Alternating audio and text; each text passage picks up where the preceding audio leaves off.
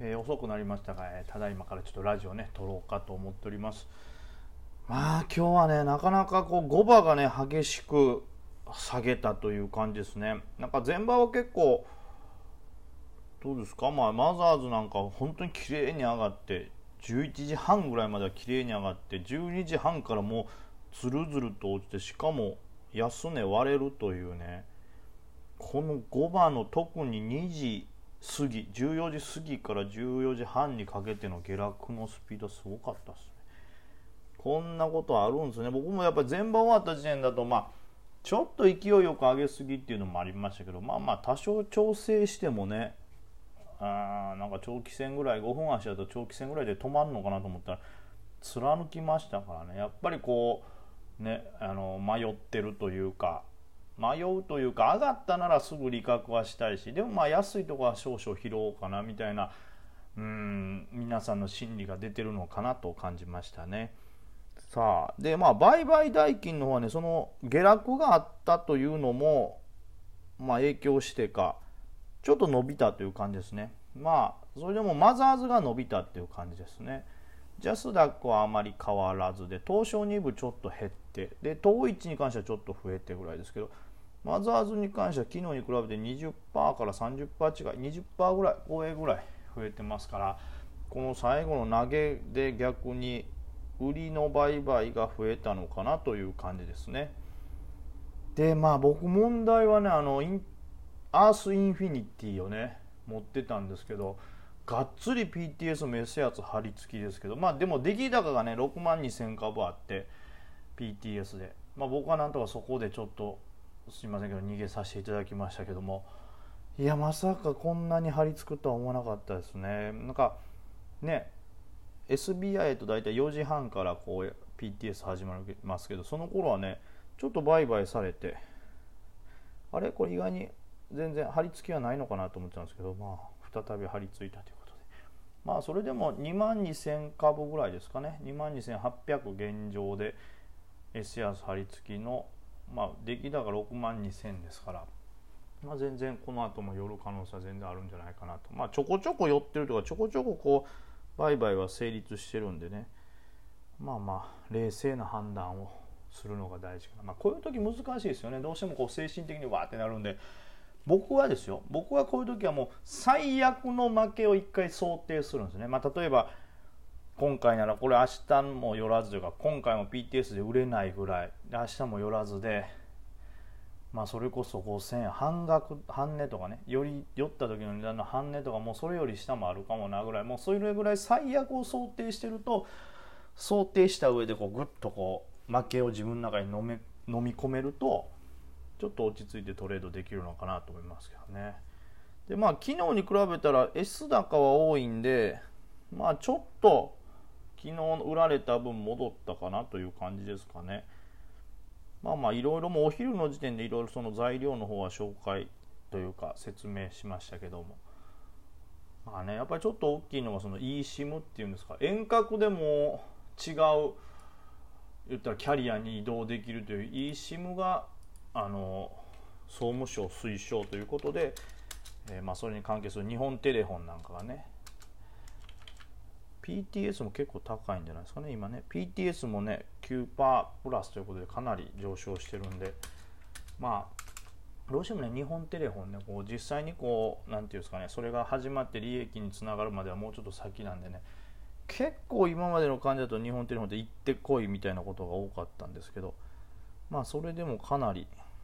今回上昇してるんじゃないですかね。下降トレンドは抜けたっていう感じですから、まあ、値、動きはちょっと軽くなるのかなと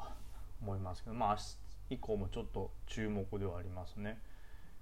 えー、まあそれ以外でですねいろいろまあ他も見ていきたいですけど他えっ、と S 高で見たあとはエコモットですね。エコモットはあのお昼の時点で紹介はしてなかったです。まあその時は出てなかったかな。5G 向け新世代データの基盤を開発ということでデータ基盤開発、まあ、これはまあ今後必要になりそう。やっぱ 5G っていうのはねまだまだ今から伸びるというあのテーマ性があるんでそれで考えてこのエコモッター伸びてますし。え PTS はどうですかね？PTS はまあいきなりわっと売買出来高伴ってないのかこれは。S 高近くまでいったけどまあその後売りが重なって今はプラス3%ということで。まあまあちょっと上値余地は逆にあるのかなと。こういうふうにねバーンと上つけてたらね、まあ、下からじわじわまた買い上がられるという形もありますんで、まあ、これも注目ですね。5G そしてこの eSIM 関連ね。であとはまあ紹介しましょう。サイバーダイン。サイバーダインは逆に PTS はちょっと下げてますね。この辺は難しいですね。ちょっとね引けてから雰囲気が悪いというかダウ先がね引け後に結構こう下がってはい。ちょっとリバってますけどその下げを多分見越してる分もあるのかな。あとなんせドル円がめっちゃ下がってる。3時からドル円がガンと下がって、えっと、なんと0.4円ほど。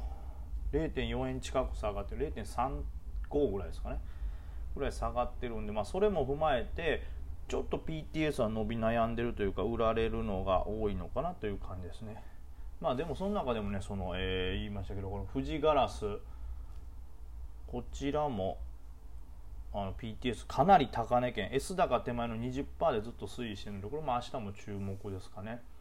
であとはアストマックスがバイデン関連ということで名前が上がってちょっと注目されてて。まあ大統領選ねまだまあ分からないとはいえなんか下馬評ではかなりバイデン有利とかまあそれがなんかこう戦略なのかそういう宣伝戦略で特にバイデン有利っていうのが流れてんのか分かんないですけどどっちかというともうトランプピンチとかトランプの党の仲間の人もどんどん離れていってますよみたいななんかトランプさんがだいぶ追い詰められてるニュース出てるんで、まあ、その分バイデンさんがね、えー、当選した場合は上がるぞっていう銘柄は結構勢いよく上がっててアストマックスもね空売りを飲み込みながら S 高ということですからね、まあ、ちょっと注目ですねこれも、まあ、ただバイデンさん関連もねあの、言ったら大統領選わからないっていうのもありますしさあ果たして通ったからといってどれぐらい伸びるかっていうのはまだちょっと未知数なんでそこまでこう長期でずっと続いていくテーマではないのかなと。まあそれこそバイデンさんが当選してバンとまた注目されてその後実際に動きが見えてから伸びていくっていう感じですかね。であとはシーズメンなんかもねいいですよね。すごいですね。シーズン目なんか2連 S 高の上にさらに PTS また10%ぐらい上がってますから、鬼滅の刃関連で出遅れなんですけど、他に一番最初の「鬼滅の刃」がバンってこう注目された瞬間で結構いろんなウェッジであるとかエディアとかいろんな銘柄に資金がね散ったんですけどそれがみんな抜けていくとともに一気にシーズン面に集まったみたいな感じですかねなんで、まあ、明日もこれサイズ的にもめちゃくちゃ小型ですからいろいろこう資金の流れ先になったりまあ必ず上がるというかかなり上げ下げはあるでしょうけどこう資金の流れ先になるんじゃないかなということで注目はしております。さあまあそんなとこですかねパッと見た、えー、S 高。あとはこう引け後ですねあの僕これ狙狙ってたとか結構いい銘柄だなと思ったら貫通っていうんですか？関西の関に通の通。貫通がえっとこれは希薄化ということで、まあ、増資なんですかね。株新新株発行したということで下がってますね。まあね安くなったらなんかこれチャンスかなとも思いますけどうん。まあ分からんよね。いい銘柄でもこういうことあるんで。なかなか長期で持つのは怖いですけどできるだけねそういうのってあの安値圏であるとともにこう増資の心配がなさそうとかね新株発行してんで良さそうなところを狙いたいですね。あとは PTS では他の、えー、鬼滅の刃関連はちょっと下がり気味ですね。ウェッジも下げてますし。うん。まあ、盛り上がったとかちょっと売られ気味。あとは BTS の赤道なんかもね最近注目ありましたがちょっと売られてるのかな。逆に値上がり率で言うとですね富士ガラスレッグスとシスロケ出品ということで。この辺は新しい材料が出たってことですかね。ちょっとあの調べてみますかね。これねやりながらちょっと調べてたら間に合わないんでね。品ね。なるほど。上記計上が51%修正ということは、まあ、めちゃくちゃいい決算出てますね。141ポイント。値上がりということですから。まあ数少ないね。まだ決算期にじゃ今今今日とかね発表少ないんですけどその中でもこういい決算が出てるということで。逆に決算発表数が少ないゆえにいい決算出たところにはぐっと資金が集まるんであの一応決算期の中でも中休みみたいな状態ですけど決算は絶対チェックしておいた方がいいですね。少ないがゆえにあの高決算出たら本当に注目が度が上がるんで予想以上にこう値幅が出て上昇率が高かったりします。明日もまあより高くなっちゃいそうですけどこの辺もちょっと調べながらいけるといいですね。なるほど、まあ、全部そうですね、シスロー券にしてもそうです、出品、レッグスと全部情報修正できてるんで、